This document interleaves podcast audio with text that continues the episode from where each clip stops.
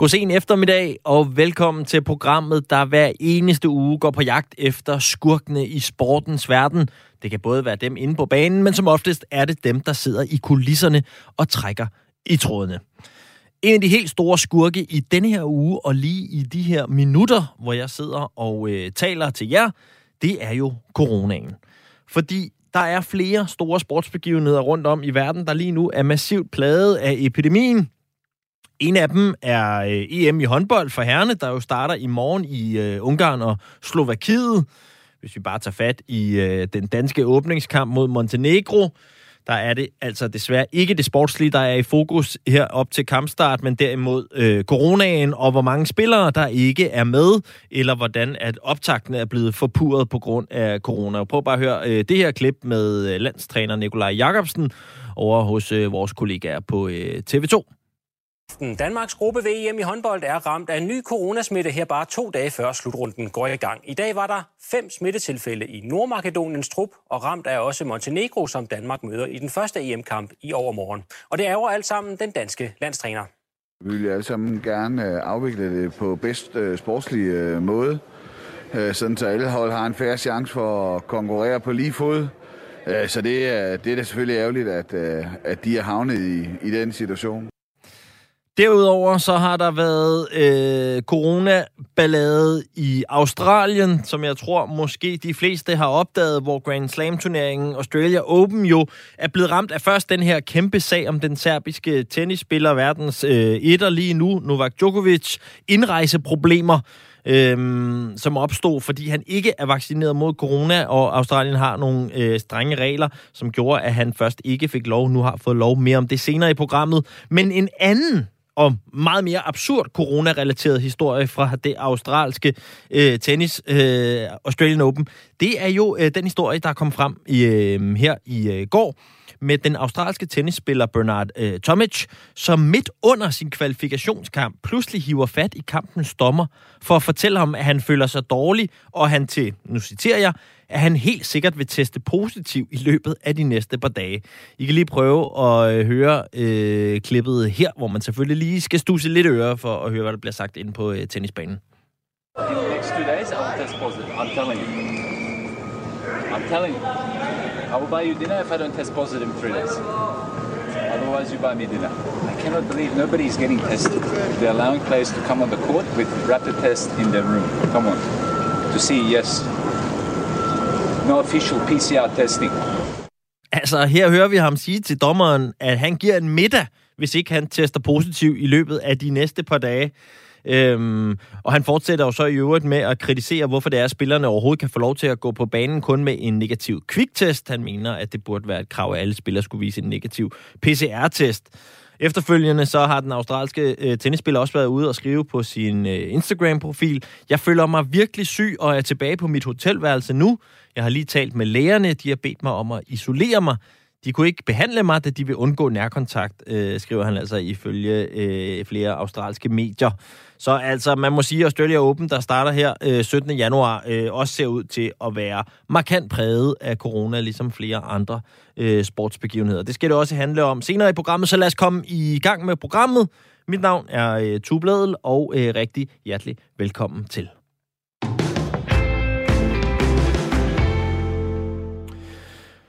Og som sagt, altså nogle arrangører til Grand Slam-turneringen i Australian Open, der måske er ved at være rimelig trætte af corona. Måske også mere, end hvad alle andre er, selvom der skal nok lidt til. Øhm, verdensætteren øh, Novak Djokovic blev opre- oprindeligt nægtet indrejse i Australien, fordi han ikke er vaccineret. Det skabte så meget ramaskrig, at både Australien såvel som Serbiens statsminister nu er involveret i sagen. Djokovic har siddet i karantæne siden onsdag i sidste uge, er så blevet løsladt, om man vil, eller har fået indrejse, efter en ny dommer har omstødt den oprindelige kendelse. Nu er han så som udgangspunkt klar og klider til at spille Australian Open, øhm, som han jo i øvrigt øh, har vundet ni gange. I Melbourne, der er folk mindre imponeret over øh, Djokovic og hele det her forløb. Fordi der har folk levet under nogle af de hårdeste restriktioner i hele verden, når det kommer til corona. Øhm, og øh, der har man altså øh, haft det lidt stramt med at se på Novak Djokovic, som måske, måske ikke har været smittet med corona, måske, måske ikke har snydt om, hvorvidt han har været øh, ude at rejse op til rejsen i Australien, øh, og som under alle omstændigheder ikke er vaccineret, og at han nu alligevel får lov til at øh, spille Australian Open. Der er allerede flere meldinger om, at han vil blive buet ud af stadion, når han skal på banen i Australian Open. Men for at forstå, hvad der går igennem hovedet på øh, de lokale, hvorfor der er så meget modstand mod øh, Djokovic og hans indrejse i landet, så tænkte jeg, at vi skulle prøve at få fat på en af de lokale. Og det har vi nu gjort i form af dig, Michael øh, Bunde, ja, Bunde Henriksen. Hej Michael, og velkommen til programmet. Ja, hej Tue. Øh, du er jo bosiddende i Melbourne siden 1995, og har også som øh, tilskuer, som jeg forstår, været til Australian Open øh, flere gange, og derfor den perfekte for os at, at tale med det her om. Først og fremmest tak, fordi du har holdt dig sent oppe for at kunne være med i programmet. Ja, det er fint. Det er jo en dejlig sommeraften hernede, så vi har jo sommervejr, så det gør ikke noget. Okay, nu gnider du det lidt i ansigtet på mig, synes jeg, med, med, det, med vejret. Jeg kan fortælle, at her der, øh, der er vi altså omkring frysepunktet og det klassiske danske vintervejr med ikke rigtig sne, ikke rigtig regn, men et eller andet sted indimellem. Ja, det er kun 25 grader her set om aftenen, så det skal du ikke være bekymret om. Jamen, ved du hvad? Vi hopper hurtigt videre til at tale om noget andet. Øhm, kan du ikke lige starte med, Michael, og fortælle os lidt om, hvordan det har været at bo i uh, Melbourne eller hele staten Victoria under uh, den her coronapandemi, hvis vi ligesom skal prøve at sætte os lidt ind i, uh, i jeres uh, oplevelse af det her? Ja, altså det har ut- været utrolig hårdt. Altså Australien er jo en, en forbundsstat, og der er otte uh, stater og territorier og de har meget øh, øh, egen kompetence, og nogle af dem er gået rigtig hårdt på det her corona. Øh, vi har ikke haft mulighed for at rejse. Vi kunne ikke engang besøge andre stater i Australien. Øh, det med at gå til udlandet har været umuligt i to år. Det er først lige begyndt at åbne op igen. Og øh, jeg tror, vi har været lukket nede i 280 dage i de seneste to år. Og det har været perioder med udgangsforbud om natten med, øh, at du ikke kunne bevæge dig mere end 5 km fra dit eget hjem. At du, øh, alt, øh, jeg tror, skolerne var lukket i cirka 180 dage. Så øh, folk er rigtig trætte af, at nu har vi jo desværre ligesom i Danmark haft en ny variant, og, øh, og øh, folk er blevet vaccineret. Jeg tror, vi har 93 procent af folk over 12, som har fuld vaccination. Men det har været rigtig hårdt over byen, som er kendt for at være meget livlig. Og der er så mange forretninger og virksomheder, der går ned og hjem. Så den der hele historie omkring Novak, det er ikke faldet godt til hernede. Og det, det er, fordi de føler ligesom, at det eneste, han, han, han skulle have gjort, er bare at blive vaccineret. Og det er reglerne. Og det der med, at, at så pludselig skulle snige sig om på nogle teknik, øh, tekniske you know, ting, det sidder overhovedet ikke godt med folk. Og der stadigvæk, kan jeg godt fortælle dig, det er det seneste nyt hernede fra, at der er meget stor chance for, at øh, indvandringsminister, som har øh, som kan øh, personligt øh, smide folk ud, kan så øh, aflyse folks visa, at det kan stadigvæk øh, ske her sent på ugen. Så der er stadigvæk en mulighed, at øh, Djokovic ikke, ikke spiller øh, på Australian Open. Og der er en flydende situation, må man sige. Ja, det, er, øh... det er meget flydende stadigvæk. Ja. Det er meget politisk. Men Michael, hvordan kan du ikke og lige prøve... Og der er undersøgelse af 80 procent.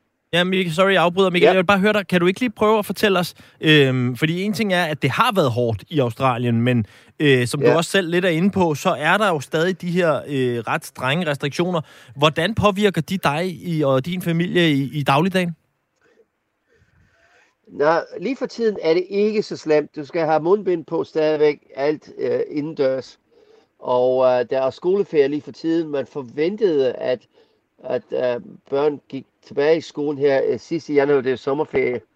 Men øh, der er ikke særlig mange restriktioner øh, lige for tiden. Øh, de har ligesom opgivet lidt med at komme ned til øh, lave numre. De har fokuseret mere på, at folk de bliver vaccineret. Øh, så det, det, det er ikke det, men folk er trætte. Der er så mange folk, der har mistet deres virksomheder. Der er så mange folk, som har lidt, som har ikke kunnet se familie og så videre og så videre.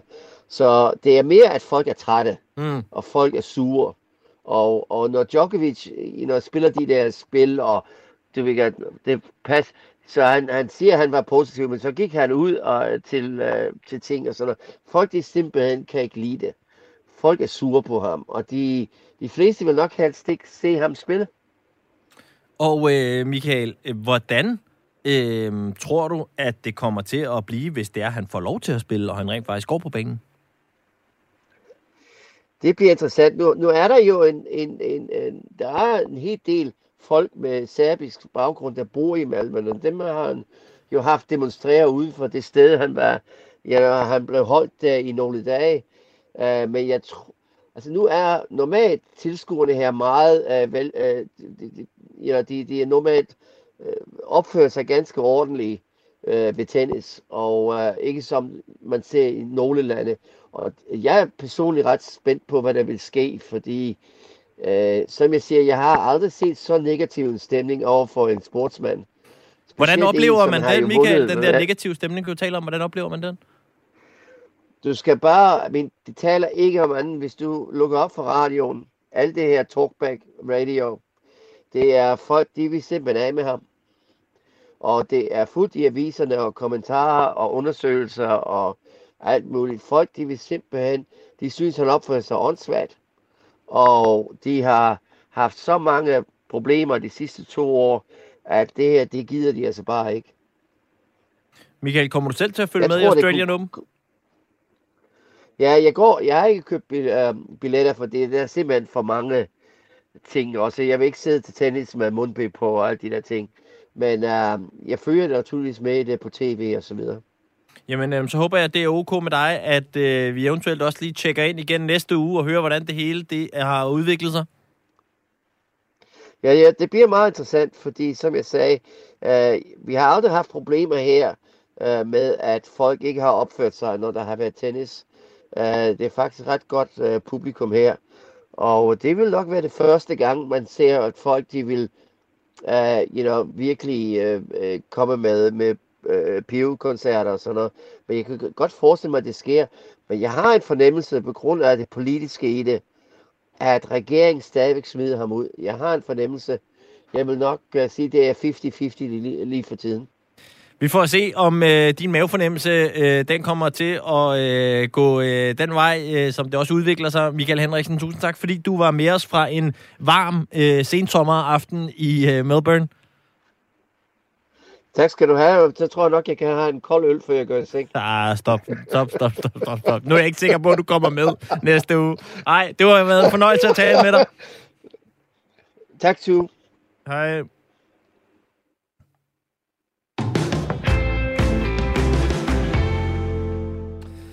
Og med det, så fik vi sagt farvel til øh, Michael, som øh, jeg forestiller mig lige nu øh, rækker hånd bagud på terrassen øh, i det australske og øh, knapper sin øh, velfortjente koldøl op, øh, som han kan sidde og øh, nyde.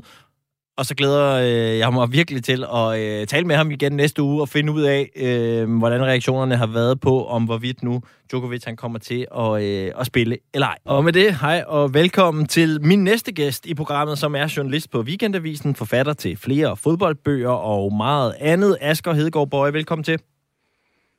Tak for det. Asger, øh, jeg kunne faktisk godt tænke mig lige at starte med at spille dig et lydklip. Øh, det er fra DR's øh, store interview med Christian Eriksen øh, i øh, sidste uge, øh, og det kommer her.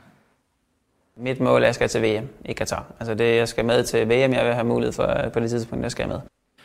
Og øh, mit store spørgsmål til dig i øh, dag, Asger, er så, om chancen for at skabe en større folkelig opbakning til at boykotte VM i Katar nu en gang for alle er pis borte væk og forsvundet, efter at Christian Eriksen han sagde sådan her i øh, bedste sendetid på det her. jeg forstår godt dit spørgsmål, fordi øh, det er selvfølgelig det, som vi alle sammen, altså os, der interesserer sig øh, os for fodbold, har diskuteret i i øh, snart lang tid, det her med, skal det danske fodboldlandshold tage til Katar eller ej. Og man kan sige, at den her Eriksen-melding kommer jo øh, ganske få uger eller dage efter, at andre landsholdsspillere, for eksempel Thomas Delaney i en dokumentar på DR, har, øh, har udtrykt sig meget kritisk om Katar og kaldt det en katastrofe, at det overhovedet finder sted der, og, øh, og understreget, at selvom man tager ned, så, så er det virkelig ikke med, med, med deres gode vilje. Så på den måde er den her Eriksen-kommentar, som jo slet ikke forholder sig til, øh, kan man sige, hele det øh, problem omkring VM i Katar, men udelukkende øh, fokuserer på hans egne ambitioner, hans egen drøm, øh, så er den jo, det er jo en bemærkelsesværdig kommentar. Og øh, vi skal nok vende tilbage til den. Øh, jeg har også kunne læse mig til i weekendavisen, at du har været ude med riven efter det her interview. Men inden da, øh, lige vende tilbage til mit spørgsmål. Var det den her kommentar, der ligesom øh, slog øh, pusten fuldstændig ud af, hvad end der skulle være af folkelig opbakning til at sige, vi skal boykotte VM i Katar i Danmark? Nej, det tror jeg nu ikke. Øh, altså, øh, det kan godt være, at Eriksen er, er et stort navn, og hans, øh, hans øh, ord har en vis vægt, men øh, jeg tror alligevel ikke, at det sidste er sagt på nogen måde i, i, i hele den her sag, øh, fordi øh, vi, er jo, vi er jo stadigvæk... Øh, Øh, 10 måneder til, til den her VM-slutrunde finder sted i Katar, og der kan nå ske rigtig mange ting, øh, så, øh, så det sidste ord er bestemt ikke sagt. Og så lige tilbage til, øh, til Christian Eriksens øh, udmelding og interviewet her. Øh, for som sagt, så øh, har jeg også læst, at, øh, at du har øh, været øh, lidt ude med riven, som jeg sagde før, i forhold til øh, det her interview. Og jeg kan også høre på dig før, at du godt gad, at han var blevet forholdt noget mere omkring Katar. Ja, altså det kan man, det kan man sige, øh, det vil jeg, det vil jeg gerne, men, men mit problem med det her interview er, at, at altså det er hele rammen for det.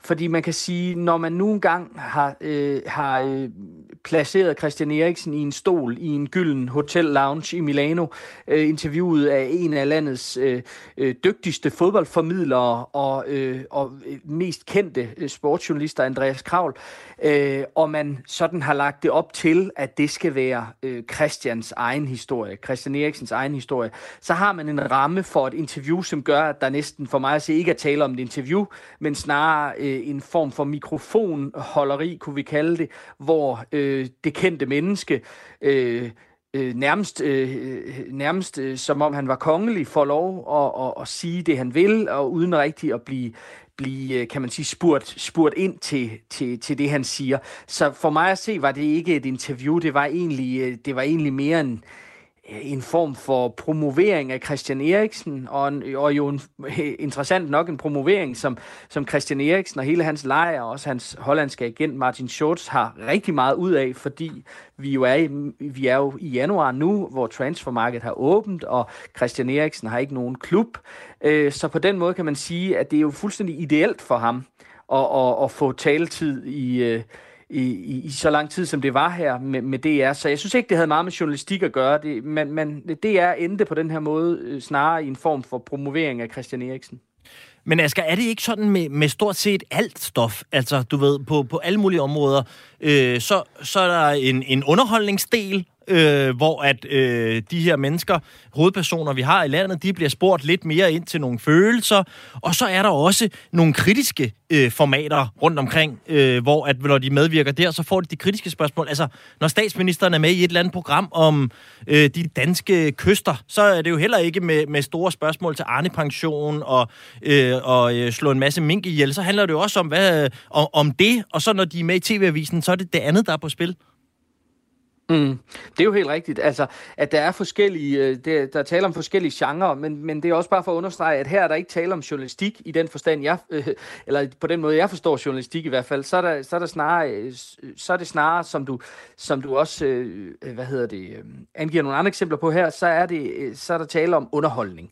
Øh, underholdning i den bedste sendetid, og det er bare der, hvor jeg tænker, det kan være okay, men, men, men man skal bare altid som journalist for mig at se, være øh, opmærksom opmærksom på eller klar over, øh, at, at øh, modparten, eller den interviewede, eller kilden, eller hvad vi skal kalde Eriksen i det her tilfælde, jo også har en dagsorden, eller kan have en dagsorden. Og det er ikke fordi, jeg siger, at det ikke er øh, fantastisk, at Christian Eriksen er tilbage, øh, og i fuld vi gør, og kan genoptage karrieren, men når han sidder i den stol foran Andreas Kravl, så sidder han der som jobsøgende fodboldspiller for mig at se. Han sidder, han sidder der selvfølgelig for at fortælle sin historie, men han sidder der også. Altså, timingen er jo ikke tilfældig. Han kunne være gået ud i oktober, eller november, eller december. Han nævner, han nævner selv, at han har haft det øh, helt fint siden september. Han, han, kunne, han kunne være gået ud tidligere, men han går selvfølgelig ud i starten af januar måned, fordi så er muligheden for at få en ny klub større. Så det er ikke bare dig, Asger, der ligesom mig jo har beskæftiget sig med det her med problematiske ved VM i Katar, som jo selvfølgelig vil, altid gerne vil have, at det skal handle om det, som ikke kan forstå, at det her, det var ikke et interview om Katars menneskerettigheder, det var et interview om Eriksens hjertestop. Jamen, det, det er rigtigt. Det, det var det jo. Øh, men, men, øh, men jeg kan simpelthen ikke se forskel på, på det interview, som, som øh, DR laver med ham her, og så øh, hvis, øh, hvis vi siger, at den, øh, den snak havde ligget på DBU's egen hjemmeside. Altså, jeg mener ikke, der er tale om andet end, en, man kunne sige sådan feel-good promovering af en øh, dansk landsholdsspiller. Og det ville være rigtig fint, hvis det lå på øh, netop på Dansk Boldspilunion, DBU's hjemmeside. Øh, så kunne man gå ind og se det, og det ville rigtig mange gøre og sige, fint, det var ligesom et indlæg fra landsholdet fra DBU, fra Christian Eriksen. Men, men når det nu kommer i den bedste sendetid på DR, så forventer jeg mig noget, noget andet, det må jeg sige. Altså, øh, og, og, og med det sagt, så kan man sige, når rammen var sat på den måde, den var, så er det selvfølgelig ikke der, hvor man spørger ind til øh, Katar og øh, og, og alt muligt andet kritisk. Øh, men, men, men jeg bryder mig ikke om det, om det format, hvor man øh, som, hvad kan man sige, offentlig kendt person, men jo også, det skal vi huske, øh, en form for magthaver. Altså, øh, vi taler om, øh, om hård magt, ikke? politik, øh, økonomi og sådan noget, men her er der jo også øh, taler, her er der jo tale om blød magt. Altså, hvis Christian Eriksen skifter fodboldstøvler i morgen, så er der 10.000 danske drenge og piger, der gør det samme. Det vil sige, at han har en enorm stor kommersiel magt. Han kan, han kan for mig se ikke sidde som sådan en urørlig, royal figur. Og øh, jeg skal lige sige for god ordens skyld, at øh, jeg har også øh, haft fat i Andreas Kravl øh, tidligere i dag for at høre, om han havde lyst til at øh, medvirke og øh, fortælle, øh, hvad han siger også til den her kritik, som du også har skrevet i din øh, kronik, Asger, men øh, han har ikke lige haft mulighed for at, at deltage i, øh, i dag. Øh, men hvis vi så bevæger os lidt videre, så... Øh, kunne jeg godt tænke mig at spille et par af de lydklip, som du også selv henviste til øh, tidligere fra en anden DR-dokumentarserie, øh, der kørte øh, for et par uger siden, som jo var bag om hele den her øh, EM-slutrunde, øh, hvor at øh, der rent faktisk øh, bliver sagt lidt om VM i Katar for vores landsholdsspillere. Vi starter lige med at høre, hvad landsholdsspiller Thomas Delaney sagde om det. En hver fodboldspiller, du spørger, siger, at det er en katastrofe. Det er min opfattelse i hvert fald. Jeg har ikke, jeg har ikke mødt mange, der tænker, at det er helt fantastisk. Øh, nogle gange bliver vi taget lidt gidsler, synes jeg personligt, i at, at øh, de skal bare boykotte, de skal bare... De tjener så mange penge. Altså, det, der er ikke nogen, tror jeg godt, jeg kan sige det her, der, der synes, det er en god idé. På nogen måde, som helst måder. Men, men det er bare struktureret på den måde, at som vi sidder lige nu, har, har spillerne intet at sige. Det handler om penge. Og det gør det også med, med VM i Katar. Det er på alle måder for mig en, en dårlig idé. Så jeg vil ønske, det var alle andre steder. Lyder det fra Thomas Delaney, og Kasper Schmeichel får du også lige med. Jeg skal spille VM, og øh, det er jeg glad for. Jeg er glad for at ligge, hvor det ligger. Det er ikke. Sådan øh, sagde Delaney og Schmeichel. Altså, øh, hvad tænker du, når du hører de her klip, Asger? Jamen, jeg tænker, det er, det er rart at høre øh, øh, danske landsholdsspillere have en holdning. Øh, og øh, det har i hele min, kan man sige, kritik af, DBU og hele håndteringen af, Katar-sagen, der har jeg ikke på noget tidspunkt øh, krævet, at, at landsholdsspillerne er dem, der stiller sig forrest og siger, vi boykotter. Jeg mener, det er et, forbundsanlæggende, altså det er DBU's top, der må, der må træffe den beslutning. Øhm, men, men jeg synes da, det er rart, at de forholder sig til det, øh, og, og øh, og, øh, og, og så det ikke kun er alle os, kan man sige, der ser udefra, der, der ligesom, øh, der, der, ja, der forholder os til det her. Så det synes jeg, det er. Altså noget andet er så, at det, det er, at det her er jo igen en øh, dokumentar øh, indefra om landsholdet, øh, øh, produceret af, eller skabt af DR i samarbejde med DBU, Øh, og, det, øh, og det igen, det mudrer lidt billedet for mig. Nu kan du sige, de, de ting, du spiller her, det er jo, det er jo fint, og det er jo, det er jo en relativ sådan, kritik, der kommer fra spillerne i forhold til Katar. Men det er stadigvæk et, øh, et produkt, som man fra DBU's side, altså den her dokumentar, et produkt, man fra DBU's side og fra spillernes side ligesom har godkendt. Øh, og, øh, og ja, igen, den her sammenblanding af, af journalistik og, og så promovering, den, den bryder mig egentlig ikke om. Og øh, så skal vi selvfølgelig lige øh, få dig til at gribe i egen barm her til sidst, Asger, og høre, hvordan har du tænkt dig at øh, dække VM i Katar, hvis du kommer til at dække det på nogen måde?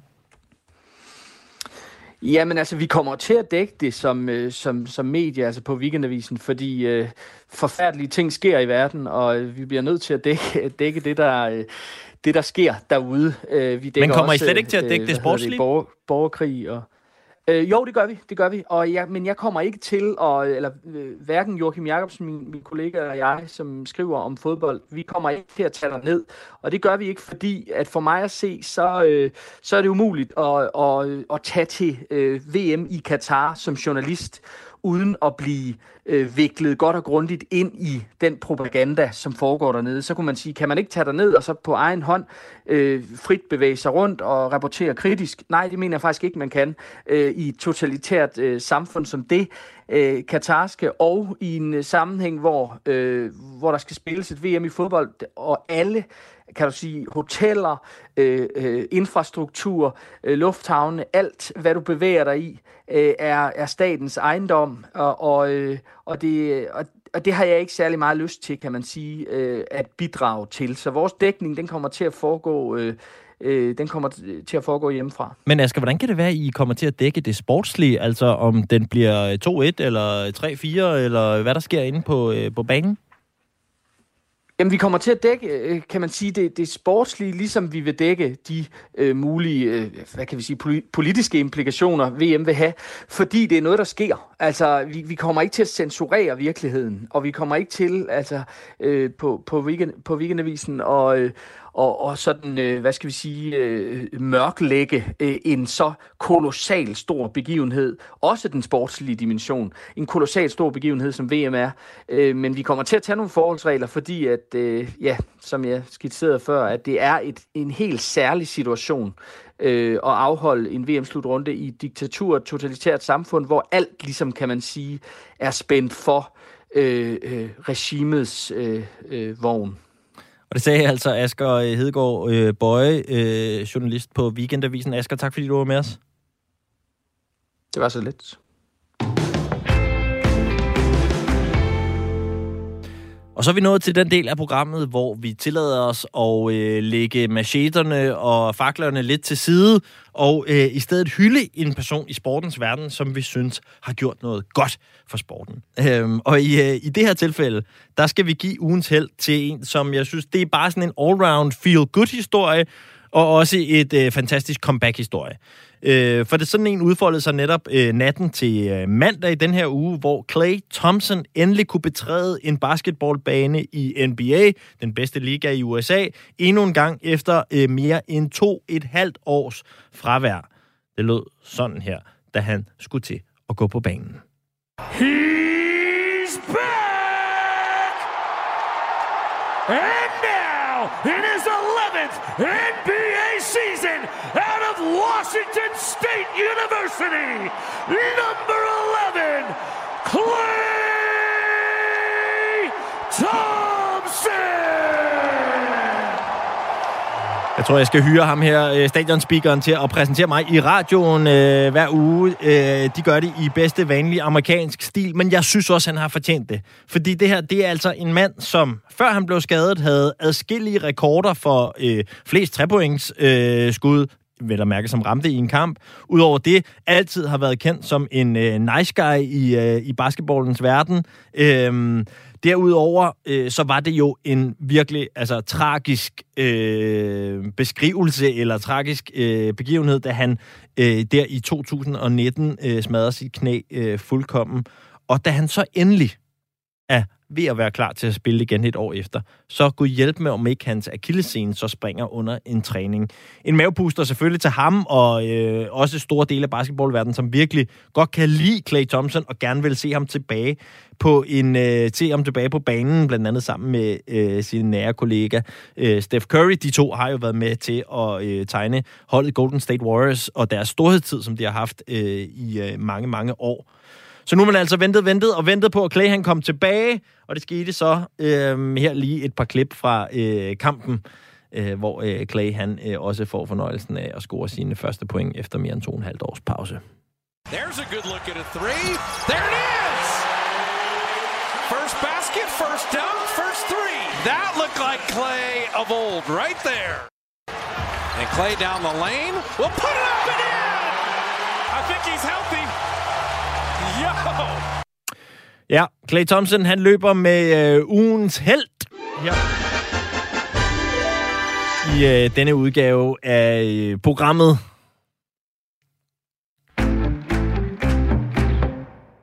I morgen, der starter EM i øh, håndbold for herrene, og øh, jeg tror godt, jeg tør sige, at den mest omtalte spiller ved dette EM, indtil videre i hvert fald, uden tvivl, er corona.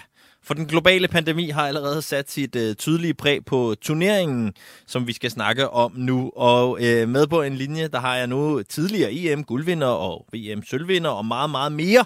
Blandt andet en af verdens bedste stregspillere, Michael Knudsen. Velkommen til programmet. Mange tak.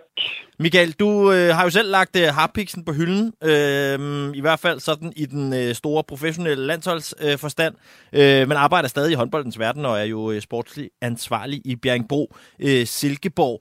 Øh, Michael, jeg kunne godt tænke mig at prøve at starte med et lille tankeeksperiment med dig. Er du klar på det? Ja, det er bestemt. Det er godt. Øhm, hvis du nu lå inde med tre supervacciner, altså som gav 100% immunitet over for corona, og du fik lov til at dele dem ud til de tre spillere på det danske hold, som bare ikke må få corona, hvis vi skal gå hele vejen og vinde det her EM. Hvem skal så have en, øh, en sprøjte i øh, lovbasen af de tre danske spillere? Uha. Øh, ja, Ja, jeg må sige, vi har jo heldigvis et uh, rigtig, rigtig stærkt landshold efterhånden med rigtig mange store profiler. Uh, så der er selvfølgelig altid nogen, der vil tage over, hvis der er nogen, der skulle falde bort og, og ikke øh, vil være en del af det, og uheldigvis blive ramt af corona. Men uh, selvfølgelig har vi også nogle store spillere, nogle store stjerner, der er svære at undvære.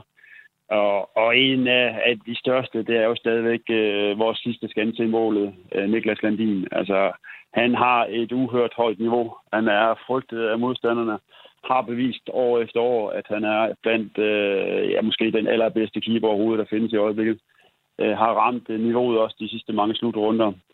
Øh, ikke fordi måske vi altid har haft det bedste forsvar, men øh, vi har haft den sidste, sidste mand i Niklas, der har virkelig taget bolden. Så han skal helt klart have, have, have et stikkene. Ja, han får et det. Det ikke tvivl om. Og hvem ligger så for? Ja. Hvem får to under træerne? Ja, så synes jeg også, det giver selv lidt, at øh, Mikkel og Niklas de sidste mange år, de har troet det her hold. De har noget rutine erfaring. Øh, så Mikkel øh, skal helt klart også have den. Han, øh, han har vist sit hver gang på gang. Han er en meget, meget afgørende spiller. Øh, så de to spillere er der ikke nogen tvivl om. Og så er der den sidste, som jeg så fornemmer, der måske er lidt tvivl om. Hvad gør, hvad gør du med den sidste? Ja, der kan være flere spil selvfølgelig til den sidste øh, plads, øh, men det er også svært at komme udenom vores øh, position på højre bak, som selvfølgelig også er meget, meget vanskelig og, og en svær position at lige få til at ramme på allerhøjeste niveau. Og der må vi jo sige, at, øh, at øh, den kære Gisel har virkelig præsteret de sidste par slutrunder. Han er jo stadig utrolig ung, så det er jo vanvittigt flot, det han har præsteret. Men han har jo spillet sig ind på holdet som en meget, meget afgørende spiller. Sidste gang også selvfølgelig som som kåret til den vigtige spiller i turneringen. Øh, så, så det er en mand også, at vi rent angrebsmæssigt og farten og speeden op ad banen i kontradelen øh, virkelig vil stå øh, svært at stå i en helt ny situation, hvis han ikke er med. Der vil være, øh, ja, kan man sige, angrebsmæssigt faktisk øh, skal vi starte øh, virkelig langt øh, væk fra det hele igen, hvis han ikke er en del af, af den del. Der er han faktisk blevet en lille smule uundværlig. Godt, så fik vi øh, stukket de tre øh, nåle øh, i. Øh, Michael, hvis vi så lige tager en coronastatus for det danske hold i første omgang. Altså, øh, målmand Janne Gren, jo indtil videre 7 i 13, og jeg slår på, hvad jeg har i øh, studiet af Bore. Øh, den eneste, der er ude med corona. Men optakten har jo alligevel båret lidt præg af det med aflyste øh, testkampe og noget internt fnider om, hvorvidt det var en dårlig eller god beslutning at tage et almindeligt rutefly til, øh, til Ungarn med almindelige passagerer osv. Hvad vil du sige, hvor er vi på en skala fra et til rigtig, rigtig irriterende i forhold til, øh, hvordan corona har påvirket det danske lands, øh, det danske øh, holds forberedelse til den her runde? Ej, det har påvirket ekstremt meget. Ikke kun for vores øh, hold selvfølgelig, men også for alle andre hold. Der er blevet aflyst øh, træningskampe øh, i stor stil, og holdene er blevet ramt og har ikke kunnet træne, og der har været, bare været en usikkerhed omkring det hele. Og man siger, med den her coronavariant, som bare smitter ekstremt meget. Vi er jo selv udsat for det her i Bangbo Silkeborg kort før jul. Hvis du bare får en ind på holdet, så kan det gribe om sig. Det virker som om, at, øh, at tidligere turneringer, kan man sige, hvor man ligesom har kunnet styre det. Du kan have været i en lille boble, og som man faktisk været for skåne og har kunne gennemføre de sidste par slutrunder. Der er man jo meget mere i tvivl nu her om, hvad kan det reelt betyde. Når der lige kommer en ind, viser sig som for andre steder, at så river man bare alt med sig. Og så er det ude i en situation, at så kan du ikke gennemføre slutrunden. Så der er den der helt store uvidshed, synes jeg, i øjeblikket om, hvordan ledes øh, turneringen vil, vil løbe af staben, kan man sige, men også af opstarten har jo virkelig været ramt af, af hold og spillere, som ikke har fået kunne træne og ikke kunne optimere hele, hele setup omkring en slutrunde. Så vi går ind til en slutrunde ikke? nu, hvor man, hvor man faktisk tænker lidt, at det hold, øh, som øh, bliver forskånet mest muligt, at de står faktisk med rigtig gode chancer også for at nå, for at nå rigtig langt. Og hvis du skal prøve ligesom at forklare over for os, øh, hvor irriterende eller frustrerende det kan være for et hold, øh, at skulle dele med det her i optakten. Altså fordi set fra øh, udefra kunne man måske godt tænke, åh jo, men det er jo professionelle håndboldspillere, og når fløj- kampen bliver fløjtet i gang, så koncentrerer de sig jo øh, uanset, øh, uanset hvad. Men kan du ikke prøve at fortælle lidt om den, så du har selv været i de her slutrunder mange gange. Altså hvor er det, man gerne skal være her op i hovedet et par dage før, at det går løs? Og man siger, det er jo ikke øh, kun en eller to eller tre ugers forberedelse. Det er jo øh, meget, meget lang tid, de her spillere de har forberedt sig på den her situation. Så kommer der en uh, Jannik Gren, ikke, som må, må kaste håndklædet lidt og er ude af holdet. Og, og det skaber selvfølgelig også en utryghed blandt uh, hele holdet og alle andre spillere. Hvad, er det også mig, der står for skud næste gang? Uh, nu gav, gav du mig opgaven før om, at uh, jeg skulle give tre sprøjter ikke, til, til tre uundværlige spillere du kan sige dig selv næsten, at ryger de tre spillere, jamen, så er der lige pludselig andre spillere, der skal ind og tage kæmpe ansvar og kæmpe slæb, og det er jo noget, nogle, nogle roller også øh, i forhold til at også William Mikkel Hansen, at han har stået i den her situation tusindvis af gange, han ved nøjagtigt, hvad han skal gøre i de her afgørende situationer, når kampen skal afgøres til allersidst. Hvis du lige pludselig begynder at finde nye spillere, som også har et rigtig højt niveau, men aldrig har stået der, så er det klart, så siger det næsten selv, at så, så er man jo ude på, på ikke 100%, men ude på et øh, andet niveau, og også hvor du som træner sætter nogle spillere på banen ind, som, som du ikke helt ved, kender i alt, hvad det er, vi skal lave. Og der, der skal ikke gå ret meget galt i de her spidse situationer, før du selvfølgelig taber kampen. Og hvis vi så øh, kigger lidt ind i den første kamp, øh, vi skal spille netop mod øh, Montenegro, øh, som jo er et af de hold, der er rigtig hårdt ramt med afskillige, øh, inklusiv også øh, træner, øh, der har været øh, coronasmittet. Når vi, man så går ind til sådan en kamp der, er det som spiller muligt at lægge det fuldstændig til siden? Eller vil der snige sig en tanke ind, når du løber rundt derude og sveder på hinanden og ånder hinanden lige op og ned af hovedet? Øh, at man tænker, det kan bare ikke passe, at jeg nu skal øh, få en gang øh, corona fra en Montenegro-spiller, der gør, at jeg er ude resten af turneringen? Jeg tror faktisk, at når man først er der, så kommer du ind i en boble, og så, så glemmer du lidt det hele. Øh, så, så er du så fokuseret. Øh, men, men, øh, men omvendt kan du også sige, at det er jo ikke en øh, modstander, som vi forventer skal, skal give os øh, vanskeligheder. Øh, ikke nogen af dem, vi skal konkurrere mod på sigt, så man vil selvfølgelig være utrolig ærgerlig irriteret over, hvis der skulle komme, komme noget med, at man skulle slippe noget med i sådan en kamp. Øh, men nej, jeg når første turnering starter, skal det om at sikre sig mest muligt rundt omkring hele setupet på hotellet og alle andre steder. Alt det, man kan gøre for at se, om man ikke kan, kan holde det ude i holdet. Og tror du, der er nogen chance for, at øh, altså, landstræner Nikolaj Jakobsen kunne finde på at tænke strategisk i, for eksempel at spare en profil til sådan en kamp, hvor man regner med, at man alligevel vinder for at undgå chancen for, at i hvert fald den person ligesom løber rundt øh, ind på banen og kan redde sig en gang corona? Nej, det tror jeg overhovedet ikke, han tænker på. Man kan sige også, som det har vist sig i øjeblikket, det er, at hvis du bare får, får en smitte ind omkring holdet, så er det lige meget, om, om det er den ene spiller, der har spillet. Øh, hvor meget større risiko der er, der, det ved jeg som ikke. Øh, er du blevet smittet? Det kan du være... Øh, kan man sige, at det kan jo smitte nogle dage før man reelt får symptomer, når man bliver testet positiv også. Så du kan jo umuligt øh, holde alt væk. Øh, når man først er i gang med turneringen, så gælder det om at at have fokus på kampen, og virkelig også fordi de kommer så tæt efter den anden kampe, så der er ikke tid til at tænke corona råd. Der er corona et helt andet kapitel, og så er det håndbolden, der fylder 100%. Og som øh, håndboldspiller, tidligere landsholdsspiller og håndboldelsker, hvor, hvor meget irriterer det dig, at øh, vi skal have den her snak om corona her øh, op mod sådan en øh, slutrunde her? Oh, mega meget, man kan sige. Det, nu har vi snart det i rigtig lang tid, ikke snart flere år, at det så skal ind omkring en slutrunde, hvor rent det sportslige, det bør være det, man snakker om, hvem det, hvem det er, der skal udfordre Danmark til at vinde den her slutrunde. Øh, nu bliver det sådan lidt noget, måske noget tilfældigt noget, hvem kan rigtig noget langt, og er der nogle hold, der helt må trække sig, og så kan det ene hold måske næsten få en fordel ud af det. Altså det bliver sådan lidt øh, taktisk på en anden måde end kun det rent sportslige, og det er, det er selvfølgelig træt af. Det er meget sjovt at snakke øh, tekniske detaljer, fede mål, fede aktioner. nogle spillere, der brænder igennem osv., øh, i stedet for alt andet, der følger med.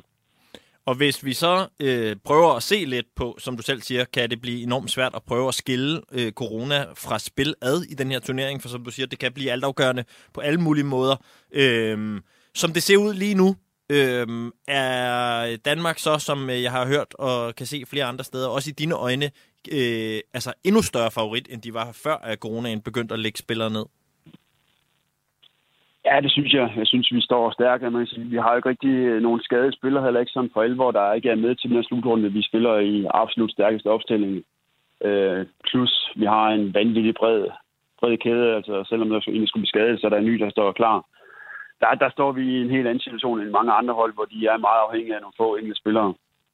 Så, så jeg er svært ved at se, at, øh, at der, der er ikke nogen andre hold, der har det niveau, vi har lige i øjeblikket. Så det gælder selvfølgelig om at bare ramme det her niveau øh, i den her måned, og ikke blive forstyrret af alle mulige andre ting. Øh, vi, kan, vi kan godt modstå rigtig meget, også i corona og så videre, også, øh, men, men det er der nogle hold, der ikke kan. Michael, til sidst, så kunne jeg godt tænke mig lige at høre dig, for du nævnte det også øh, indledningsvis, at I har jo også øh, selv øh, bakset med coronaen, ligesom alle i hele verden har, øh, men øh, i Bjergbro Silkeborg. Prøv lige at fortælle om, hvordan du oplevede, øh, hvor svært det var at håndtere eller holde, holde ude, øh, da I øh, skulle øh, gøre det.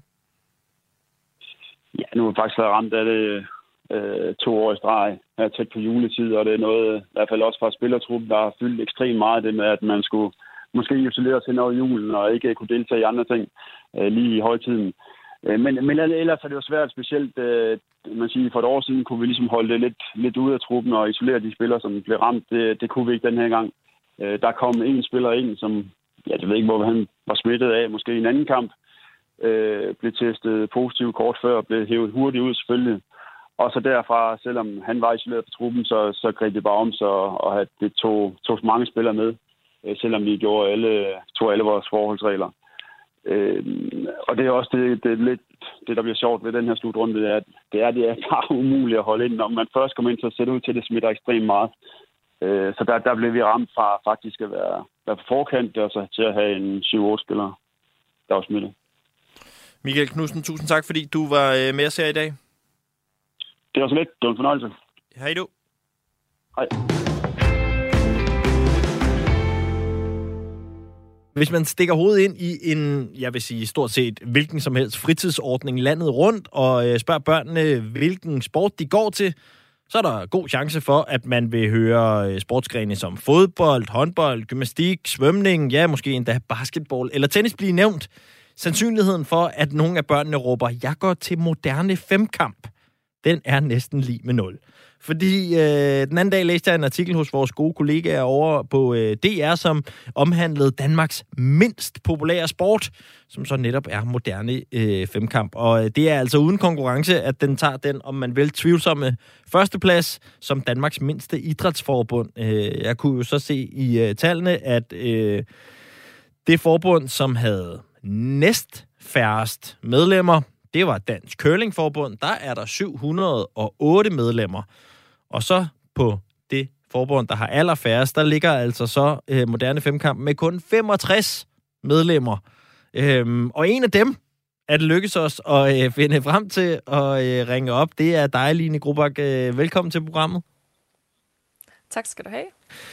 Line, øh, du er jo, øh, om man vil, øh, jeg vil kalde det, øh, i øh, den creme de la creme, i eliten, i toppen af moderne femkamp. Øh, øh, du er professionel, ikke sandt? Jo, det er jeg. Øhm, eller mere eller mindre, som man nu kan være det i Danmark, ikke? Ja. Øhm, jeg lever ikke af det, men, øh, men jeg bruger al min tid på det. Ja. Og øh, du øh, kan man så også øh, læse i artiklen her, savner jo så nogle gange nogen at, at, at konkurrere med. Øhm, men hvis vi lige starter med for øh, den utrænede øh, moderne femkampslytter, øh, lige at få på plads, hvad er det nu moderne femkamp er? Ja, altså det er jo de her fem sportsgrene, som vi kender som svømning, fægtning, ridebanespringning, løb og skydning, hvor et løb og skydning så nu er blevet sat sammen til én sportsgren. Og hvordan ja. afvikles det? Øh, jamen det fungerer egentlig sådan, når vi konkurrerer, at det hele skal kunne afvikles i løbet af en hel dag. Øhm, så vi har normalt de her konkurrencer, der varer et sted mellem 8 og 12 timer. Og så i modsætning til triathlon for eksempel, hvor man kører det hele øh, ud i en, så er vores delt op, så man kører konkurrencerne separat hver for sig, og så har man cirka sådan en halv time, en time imellem hver sport til lige at skifte tøj og få noget at spise og varme op til den næste disciplin. Og hvor irriterende er det, at der ikke er flere, der dyrker moderne femkamp for dig? øhm, det er da mega træls, at jeg ikke øh, har nogen, jeg kan ligge og træne med til hverdag, øhm, som laver præcis det samme som mig. Altså heldigvis så har jeg en, en masse gode øh, sportsøvere, jeg ligger og træner med i de enkelte discipliner, men, men det er da ærgerligt ikke at have nogen, man kan dele øh, de der fælles oplevelser med. Og, øh, og, og, og Line, øh, nu spørger jeg måske dumt, men nogle af de her ting, tænker jeg, altså hvis man skiller dem ad, altså du ved, svømning for eksempel, mm. eller øh, cykling, eller øh, også øh, ridebanespring osv., der tænker jeg, der er jo masser, der dyrker det. Kan man ikke bare dele det op, og så konkurrere mod dem, og på den måde træne sig øh, bedre? Jo, altså det, det kan man jo øh, sådan set godt. Det er også det, jeg selv gør nogle gange, øhm, fordi jeg selv mangler det der med at kunne konkurrere i Danmark i alle fem sportsgrene.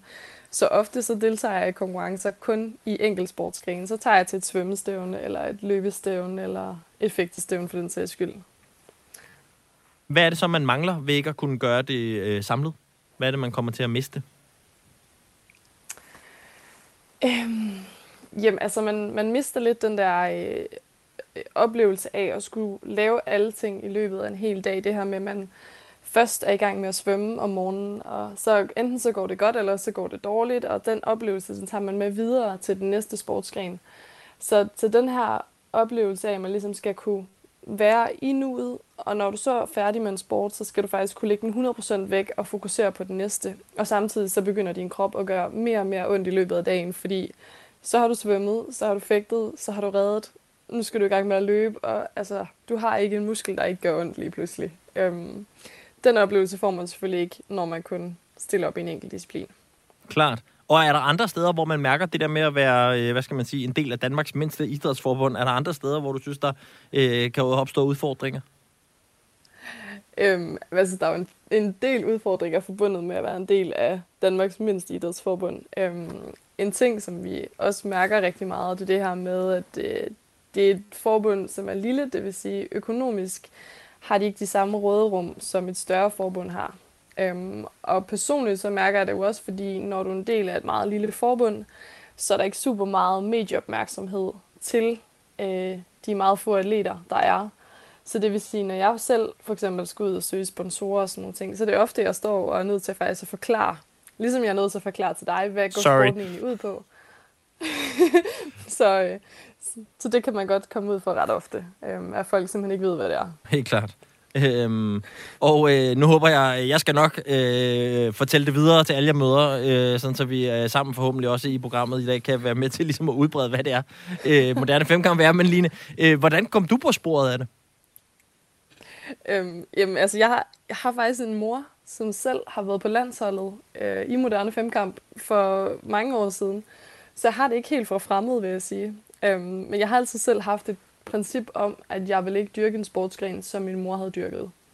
Øhm, så jeg startede faktisk selv som rytter og har været dressurrytter i rigtig, rigtig mange år. Øhm, og så lige pludselig så havde jeg tre heste, og de blev skadet alle sammen på samme tid. Så manglede jeg lidt noget andet at lave. Øhm, og så tænkte jeg, jeg vil gerne kunne dyrke en anden sport, hvor jeg kan forhåbentlig indfri det potentiale, jeg føler, jeg har. Øhm, og så kom jeg med til fægtning et par gange, og var sådan, åh, det synes jeg egentlig ikke var særlig fedt. Men, men jeg kunne godt se det fede i at kombinere flere sportsgrene. Øhm, og så begyndte jeg egentlig bare til det, og så, ja, du ved, når først man fanger interessen for et eller andet, så hænger det ved. Så må man, så må man sluge de der principper, man har med ikke at gå i forældrenes fodspor.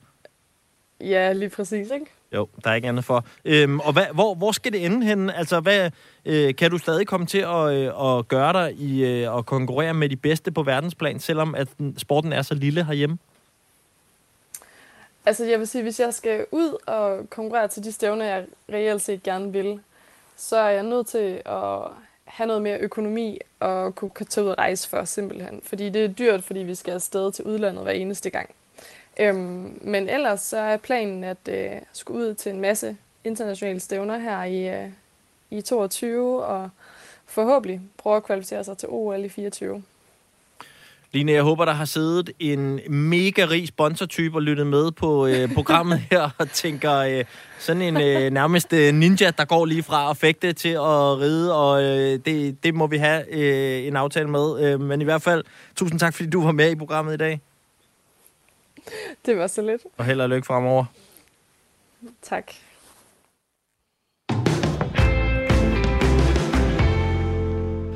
Og således øh, fik vi øh, sagt farvel til øh, dagens øh, sidste gæst, som jo altså var Line Grubak, der øh, jo dyrker moderne femkamp.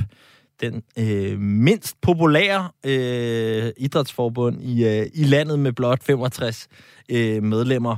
Derudover øh, jo altså et program, hvor vi øh, lærte, øh, at øh, coronapandemien i den grad har taget kvælertag på øh, sportens verden flere steder på, øh, på kloden.